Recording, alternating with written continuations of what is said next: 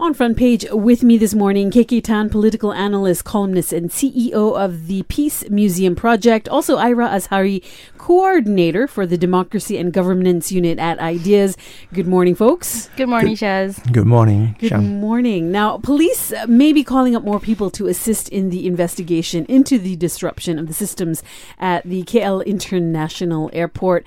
Do we have any updates, Aira? Well, I think the latest update is just that a police investigation was launched because uh, a police report was made uh, by, I think, one of the staff from KLIA itself, right? And then, so I think right now the police are just trying to gather more information and more evidence, if available, of uh, any sort of foul play, I would say, if that was the case, because I think the technical glitch was quite um, serious and passengers were stranded for up to like six hours. So I think they're just trying to gather more information at the moment. Right. What transpired to make uh, Malaysia airports, Berhad, suspect foul play? KK? Even before that, I think we have to understand the significance of this event. KLIA is a world-class airport.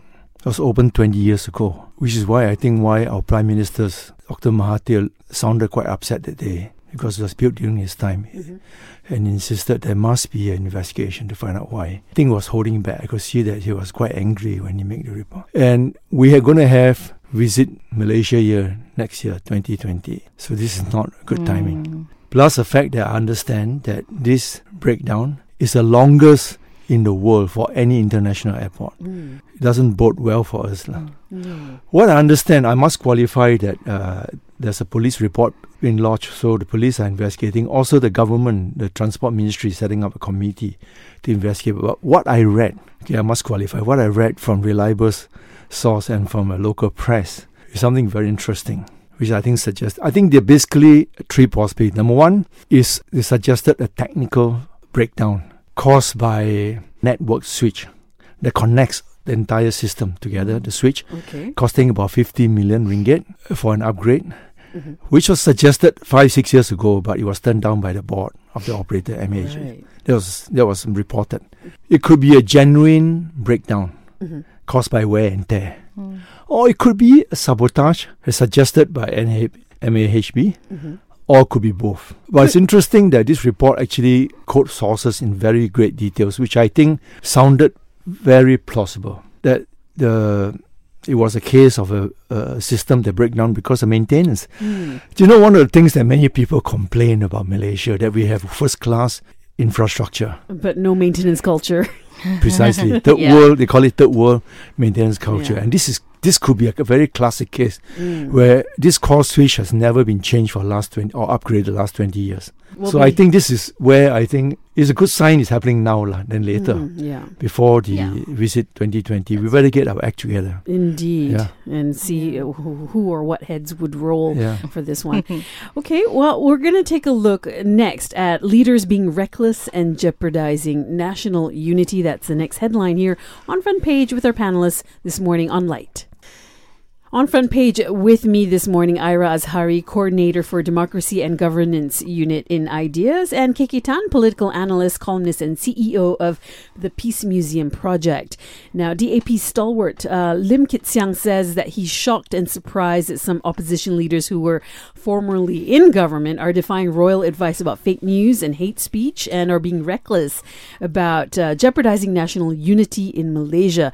I guess the question is, uh, you know, Malaysians easily believe fake news, um, many Malaysians at least, and what they read on social media. So, what can we do to create better awareness amongst Malaysians, Aira? Well, the thing about fake news is that it actually just reinforces already long held beliefs about something, right? So rather than sort of create a sort of mindset or a way for people to think, I believe that it is actually sort of supplementing beliefs that are already long held. So I think the question should be, you know, how do we create a culture of tolerance and acceptance of each other uh, so that, you know, these fake news about, you know, how uh, but that, that spreads fear and mistrust of each other will not will not foster, right? So, um, and I think these kinds of uh, attitudes towards each other as Malaysians can only be fostered through education, good family values, and you know interactions with each other at a very micro level. So, you know, the thing about the whole disunity and disharmony that uh, that we always talk about, I think, is a result of people not just just not trusting each other from a very um, young age. So I think education plays a very important role, and also friendships and and that, that's built through um, through trust and understanding of each other. So it is not very easy, I think, to to solve that problem or or rather the situation that we are in now because it actually needs to be um, nurtured from a very very young age. Right. KK, uh, how do we find the middle ground between regulating news and freedom of speech? I'm in favor of freedom of speech, but I think everything else has its limits. In fact, I recently there was also a reminder, a call by two ministers, at least two ministers, calling for a law against hate speech. I think we have to distinguish between hate speech and fake news. Uh, fake news, as Aira say, is not difficult. It's not easy to enforce. Whether we have a te- even if we have a law against fake news previously, as we had, mm-hmm. it was difficult to enforce because you need the technical resources and you need people making actual complaint. How do you know whether a news is fake or not? Someone has to make a complaint and the authorities concerned have to do some research and say yes, it's fake news. I actually believe that fake news should be taken out, it should be banned. Mm-hmm. It can be regulated. Uh, so has hate speech, which in many Yeah. ways, even Facebook has regulated it. Mm-hmm. So it can be done. It's a question whether we have the political will in Malaysia to do it. And I think we must because of the recent events, the sensitivity. Mm-hmm. When hearing about the recent more severe cases of boycott mm-hmm. and all this, I think it's even Yeah. it has gone to a different level. I think something has to be done to stop it. Yes, indeed. Well, when we come back, we'll be taking a look at this latest development in Kuala Lumpur. The Bus Mini is making a comeback. That's next here on Lite. And on front page with me this morning, KK Tan, political analyst and columnist, also Aira Azhari, researcher at Ideas. Looks like KL's Bus Mini has made a comeback. Uh, 21 trips have been conducted so far, with three buses in operations, ferrying about 200 commuters. Of course, it's just in one area in KL. Um, is this a good step forward to help our public transportation network in KL? KK? I would believe so. I think if you look back, my understanding was that it was first introduced in 1975 to 98, 23 years. Then, for some un- unexplained reason, it was taken off. And I think we need bus mini in every city, not just in KL, when it's growing. Because public transportation is how to meet the needs of the wide section of people. Mm-hmm. Of course, some people they prefer taking taxis, those who can afford, and there are people who cannot afford doing that. And I think bus mini plays a very essential role. Because it can go deeper into Sure, you can go deeper, area. and it's cheap Mhm. and efficient. And you're talking about 15 minutes of waiting time during peak hours. I understand it's 25 minutes during the non-peak hours. It's reasonable for the man on the street, ordinary people, to wait. Mhm. Especially this kind of situation now where you know our, I don't think our economic situation is our economy is doing very well. So I think we are obliged, or the country or the government is obliged to provide more affordable transportation for everyone. Yeah, but wouldn't a bigger bus mean more passengers? Well, at first, I, the first thing I would say was that you know any form of uh, increased public transport in the city, I think, is in principle a great idea. You know, obviously a bigger bus uh, would be better, uh, but I think the whole point of a bus mini is so that it can go into more sort Narrower of narrower streets, so more secluded areas. You know, to ferry people from those places uh, into the city. So, I think for its purpose, I think it's okay. Although you know, I'm I'm not sure about how much bus minis would kind of add to traffic as well, because that's another issue, right? That we have too many cars on the road, and uh, some of our roads are actually just not big enough for the amount of cars and transport that we have. So I guess that's that is something that can be taken into account. But for the purpose that it serves, I think it's okay. Yeah, I mean, I believe this is only going on uh, for three months. Mm-hmm. And uh, what will they do with the findings that they get? Well, it depends. I think the thing now is basically whatever they do, there has to be market demand. So they're testing the market. I'm sure if there's, you know, it works out well, they're very, my understanding is Rapid KL is saying they're going to expand it. Extend it. I think my personal gut feeling there's a need for it because the big buses doesn't cater for what the small buses can do All right. in many ways. All right. When we come back, we'll be taking a look at the calls for a higher retirement age and cost of living allowance. That's next here on Front Page. On front page with me this morning, Aira Azhari from Ideas and political analyst and columnist KK Tan.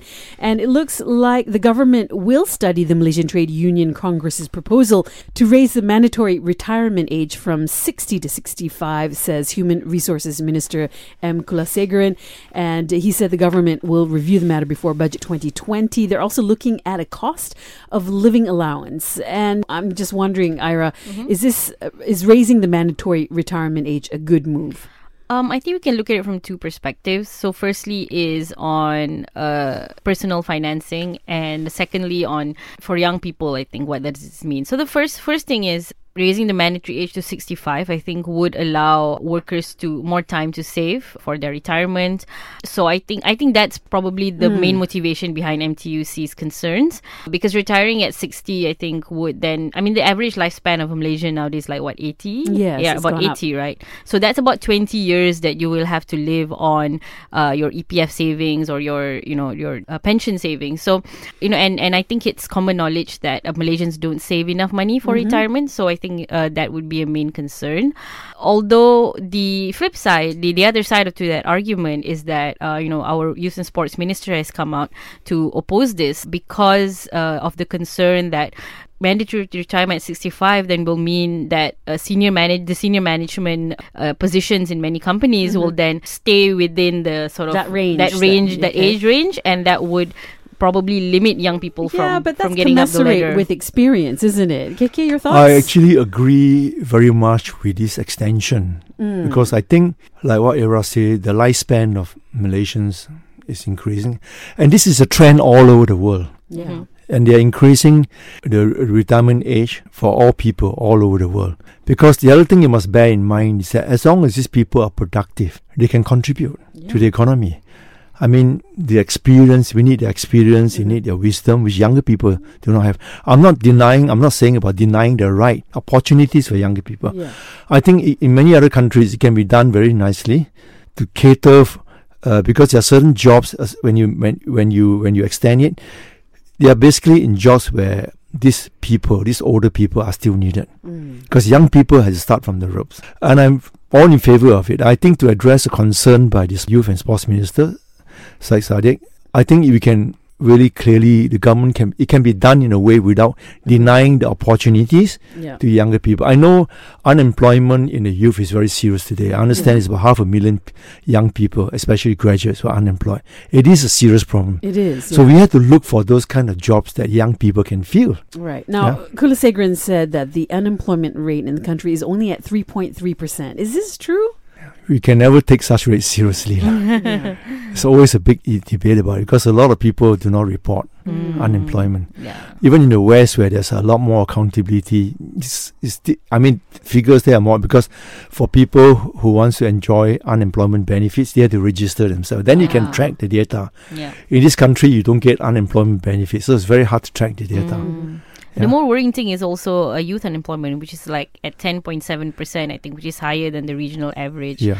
So I think that should be the bigger concern as well, that we have such a high graduate unemployment Mhm. rate. Well, when we come back, we'll take a look at the latest on the IRB ruling, uh, where they've gotten some mixed reactions from NGOs and charity bodies. That's next here on Lite. On front page with me this morning, political analyst and columnist KK Tan, also researcher at Ideas, Aira Azhari. And while the Inland Revenue Board's decision to lower the donation reporting threshold to 1,000 ringgit is unlikely to affect donations, it may be an administrative burden, says charitable bodies and NGOs. They did welcome the move to tighten regulations to prevent charity bodies from abusing public donations. So, how will putting a cap on the tax deductions for donations actually affect charities? Um, I think the main concern when any new government regulation comes about is always the bureaucracy and the red tape that people have to go through to comply with these regulations. So I think that's the main concern from from NGOs. One thousand ringgit is a pretty low threshold. People typically donate more than that. I think for for charities, uh, you know, particularly if you're like a large corporation or a very rich individual.